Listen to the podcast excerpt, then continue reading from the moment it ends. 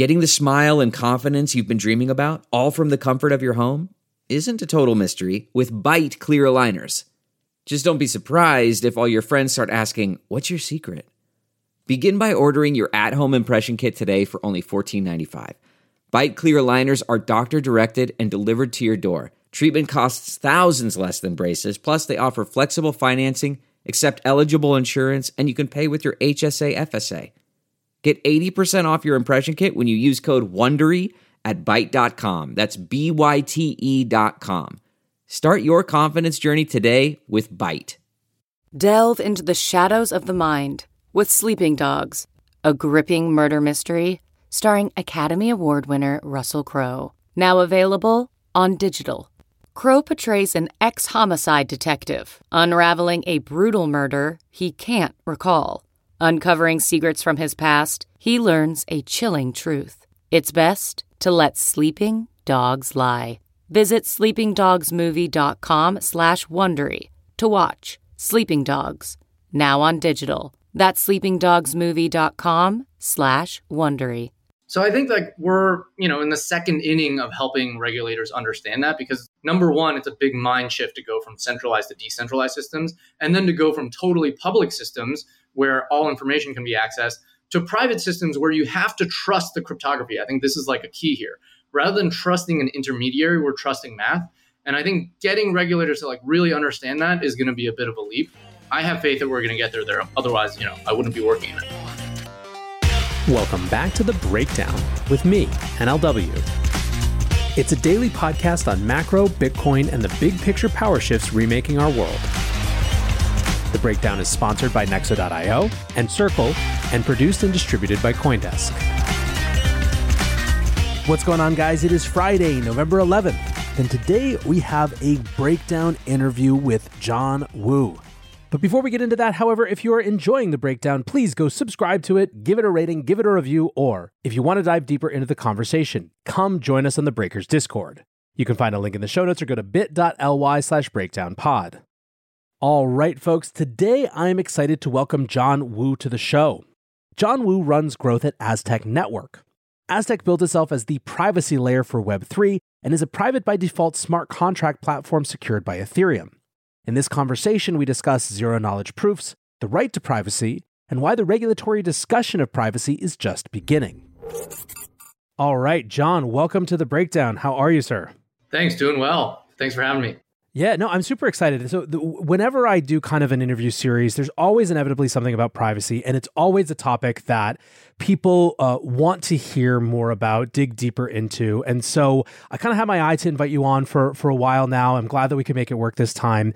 And uh, you know, I, I, really want to get into kind of you know the the work that you're doing, uh, but also just kind of how it reflects your broader understanding of uh, privacy and its application in crypto. But I think before we start, for people who aren't familiar with with you and your work, can you give just kind of a, a little background? Yeah, so I'm John Wu, head of growth at Aztec. Aztec Network is a privacy first ZK rollup on Ethereum.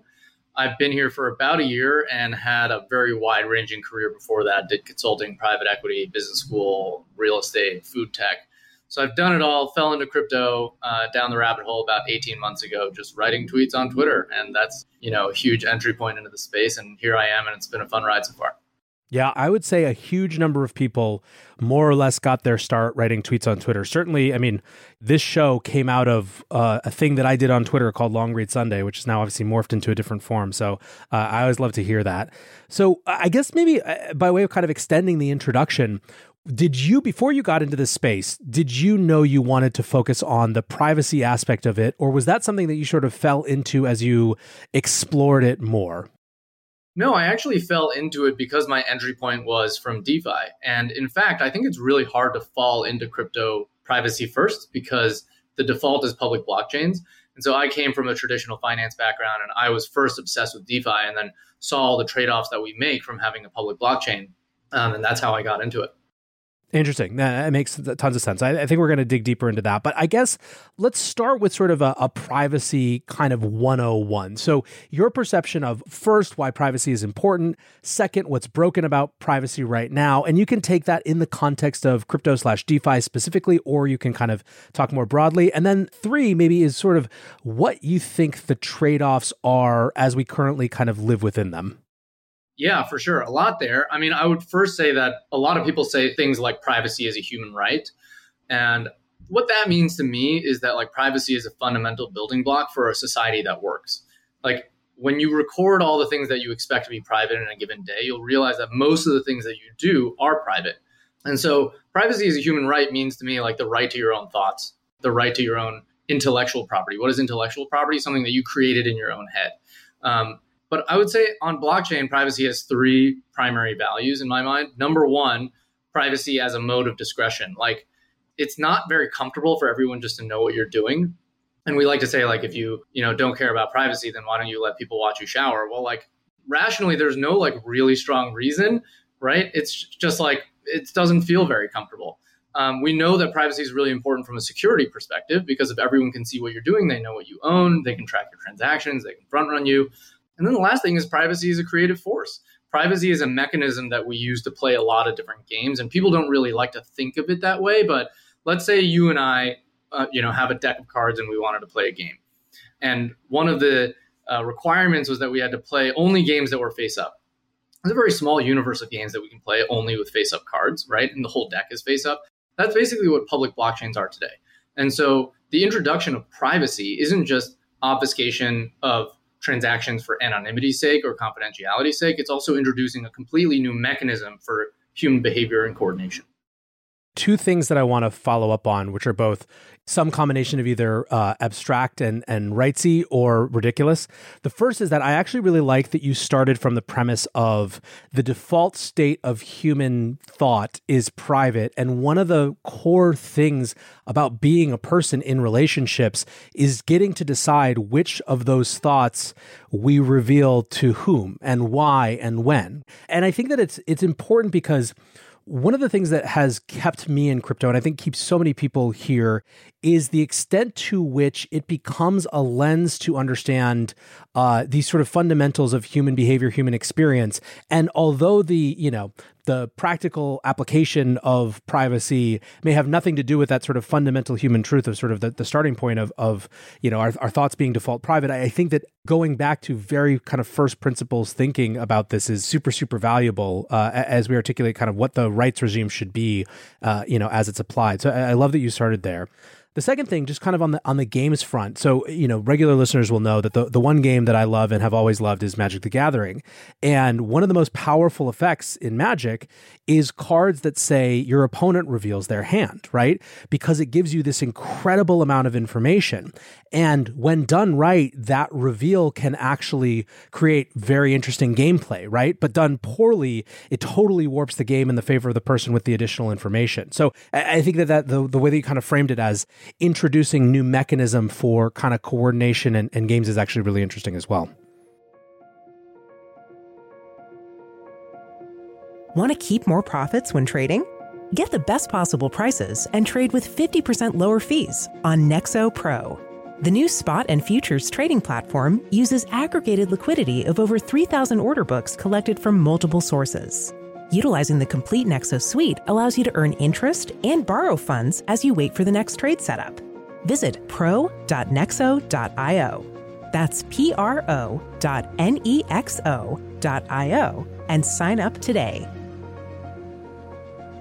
This episode is brought to you by Circle, the sole issuer of USDC and a leader in crypto that's held to a higher standard. USDC is a fast, safe, and efficient way to send money around the globe. USDC is always redeemable one to one for US dollars and has over $45 billion in circulation as of October 13, 2022. Plus, Circle posts weekly reserve reports and monthly attestations of reserve capital, letting users know that USDC is safe, transparent, and compliant with regulations. Just go to circle.com backslash transparency to see why USDC is a trusted stablecoin. So let's talk about the state of play of privacy discussions in crypto, you know, over the last couple years. And maybe uh, so what I really want to where I want to land is uh, zero knowledge and sort of the stuff that you spend a lot of your time on and, and how that relates to privacy. But I think it would be helpful for you to kind of give almost the sort of the TLDR historical lineage of how privacy has been kind of thought about in this industry, right? Because if you popped in in 2017, privacy was, you know, Monero and Zcash and stuff. So uh, kind of talk us through the evolution of that over the last few years. Yeah, I think privacy on Ethereum, it's hard to talk about it without mentioning Tornado Cash, which is a very simplistic application of zero knowledge proofs. Um, it's basically a Merkle membership proof, which just says like I deposited a note into this tree and then, you know, later I withdrew it and I can furnish some proof, some key that says like that note was mine while obfuscating the input and the outputs. And every single attempt at privacy above and beyond that since then, much of which has been pursued by Aztec, is about the generalization of privacy beyond simple obfuscation. And so if you look at what Tornado was, it was like a really, really, really expensive and non generalized, like very specific single asset way to like transfer ETH. And then the next evolution of that was turning things into a privacy first ZK rollup, which we did with the first uh, version of ZK Money, which allowed you to send funds privately with multiple assets. It allowed you to do internal transfers. And immediately you can already see, like, okay, money, the usage of money is already becoming more generalized. And that's why, like, Aztec's not a mixer, and we don't consider ourselves a purely anonymization service because the whole goal is to generalize privacy and create it, uh, make a, a network that's private by default. And so the next stage after that was we released something called Aztec Connect. Aztec Connect, we like to communicate as the VPN for Ethereum. It allows you to do Ethereum layer one transactions using Aztec as a proxy. So much in the same way an IP replaces your IP with the VPN's IP, we replace your Etherscan address with Aztec private rollup. So if you want to do, you know, an element vault entry, or you want to do a curve swap, or you want to uh, stake ETH into Lido, you can do so, and Aztec will do it on your behalf. And at the same time, because it's a ZK rollup, save you a bunch of money by batching up that action with a lot of different users. Our future state, which we're building toward in the last couple of weeks um, with the announce of Noir, uh, Noir is our domain specific language that helps uh, application developers write zero knowledge circuits aims to be a fully generalizable smart contract platform, meaning it's Ethereum, but with privacy that you can toggle. So imagine if you know functions, variables, and smart contracts could be toggled public or private depending on the type of games you want to play. So if you and I, for instance, wanted to make a bet um, about really anything, but let's say it's about the price of Ethereum, like it would be um, a financial derivative, we could place that bet, put the order together, publish it on the blockchain, make sure that it still settles deterministically, but nobody else knows that we've made this agreement. And so that's what we're building toward is a universe where you can use privacy as a mechanism to build interesting new features like private exchanges, gaming with privacy components, um, like you uh, alluded to with Magic the Gathering, and simple things like payments and business contracts, which in the default world, you know, we expect to be private.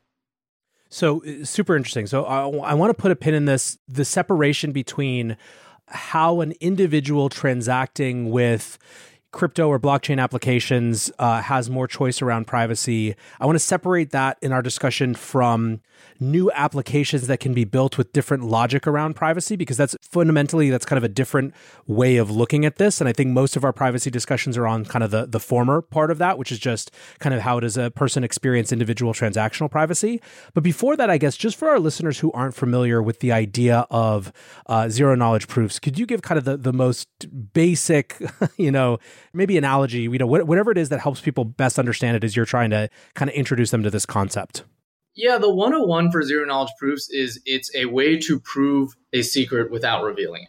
And you have to kind of chew over that sentence a couple times before you understand how powerful it is. And to maybe give a couple analogies, one is for those who are college age, you know, you're probably very familiar with getting carded at a bar, right? And what are you doing when you get carded at a bar? You're giving someone a license that says your birth date, among other revealing personal identity items on it. And the, what is the bouncer doing? The bouncer is taking today's year and subtracting it by the date of your birth. And if that uh, resulting number is over 21, then you get let in. And if it's under 21, you don't get let in. What is the problem here, right? What we want to do is we want to prove to somebody that we're 21 without actually having them do the literal math. And so, what a zero knowledge proof allows you to do is it allows you to do that computation essentially without that other person seeing and prove to them with a blob of math that, like, for sure you're 21. And so, what would that look like in practice? It would potentially look like somebody scanning a QR code and being like, okay, I don't know what age you are, but this just tells me that you're over 21. Or furnishing like a tokenized membership that's like, I'm part of the pool of all bar goers that are over 21. And you can see how that's a really powerful way to preserve privacy while also being able to furnish things like attestation and identity. And those are the, some of the things that we're really excited about. As to like maybe an analogy for how a zero knowledge proof might be implemented, one popular example is the Where's Waldo example. So if I were playing a game of Where's Waldo with you and I found Waldo first, let's say I wanted to prove to you that I knew where Waldo was without actually revealing where it is, right? I want to prove to you that I won the game, but it wouldn't be very fun if I pointed to it, right? Because then like I would reveal to you where it was. And the way you would do this is you would take a really big sheet of paper and just cut out a Waldo size hole in it. And then I would put the book underneath this big piece of paper and I would show you, like, here's Waldo.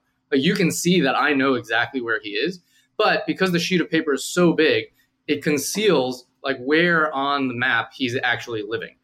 That's another example of a situation in which there's a secret, the location of Waldo. I've proven it to you verifiably. You can see that I definitely for sure know. And yet I've hidden from you like a core secret, which is where he actually is.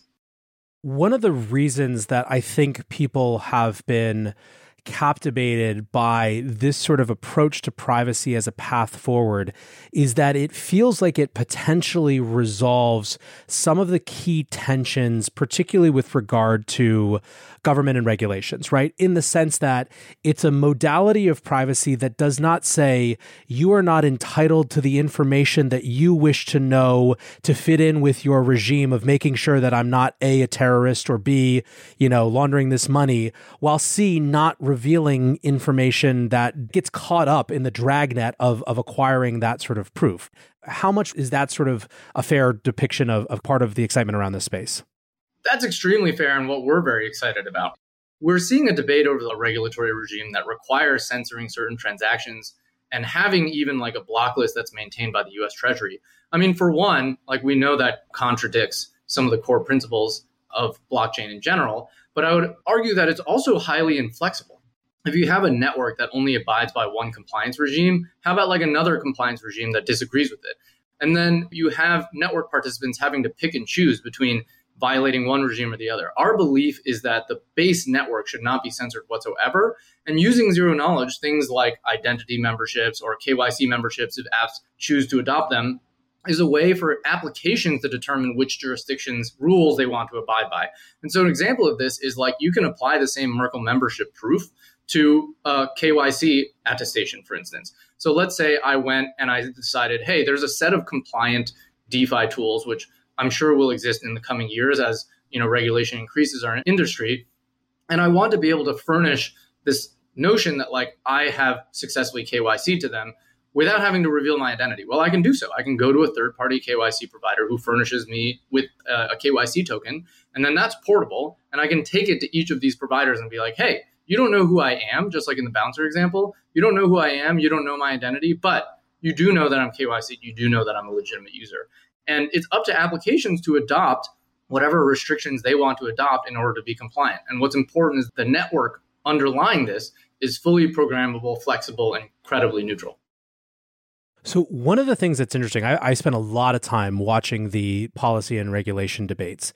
And one thing that I often feel is the privacy folks sort of trying to, you know, fr- almost from the back uh, of the room, pointing out that there may be technology solutions rather than political solutions or, or, or, that, that beget political solutions in the sense that sort of the, the technology is not at an end state where it needs to be kind of determined with some of these questions, but that in fact there could be actual technology answers which uh, are even kind of beyond crypto questions could be different types of regimes for you know the, these sort of uh, government programs to not infringe so much while still existing. What is your sense of regulators understanding of some of this? I mean this is such you know it's, it's kind of a, a new field even for people in the crypto space. I guess maybe a different way to put it is are there regulators who are actually kind of digging in around this? Have you seen any meaningful progress in that area yeah, I do think we have to give regulators a little bit of credit here, and they're not totally irrational actors, right? Like they're doing some balance of harms calculus where they're like, hmm, we could just ban all of Ethereum, right? We could ban all hosting of Ethereum nodes in the United States. Like they could have easily done that. And they decided not to. Why? Because they looked at the Ethereum balance of harms and they're like, okay, some tiny amount of the total activity here is illicit. But then they looked at Tornado and they're like, okay, there's this subset over here where like 40% of the use is illicit.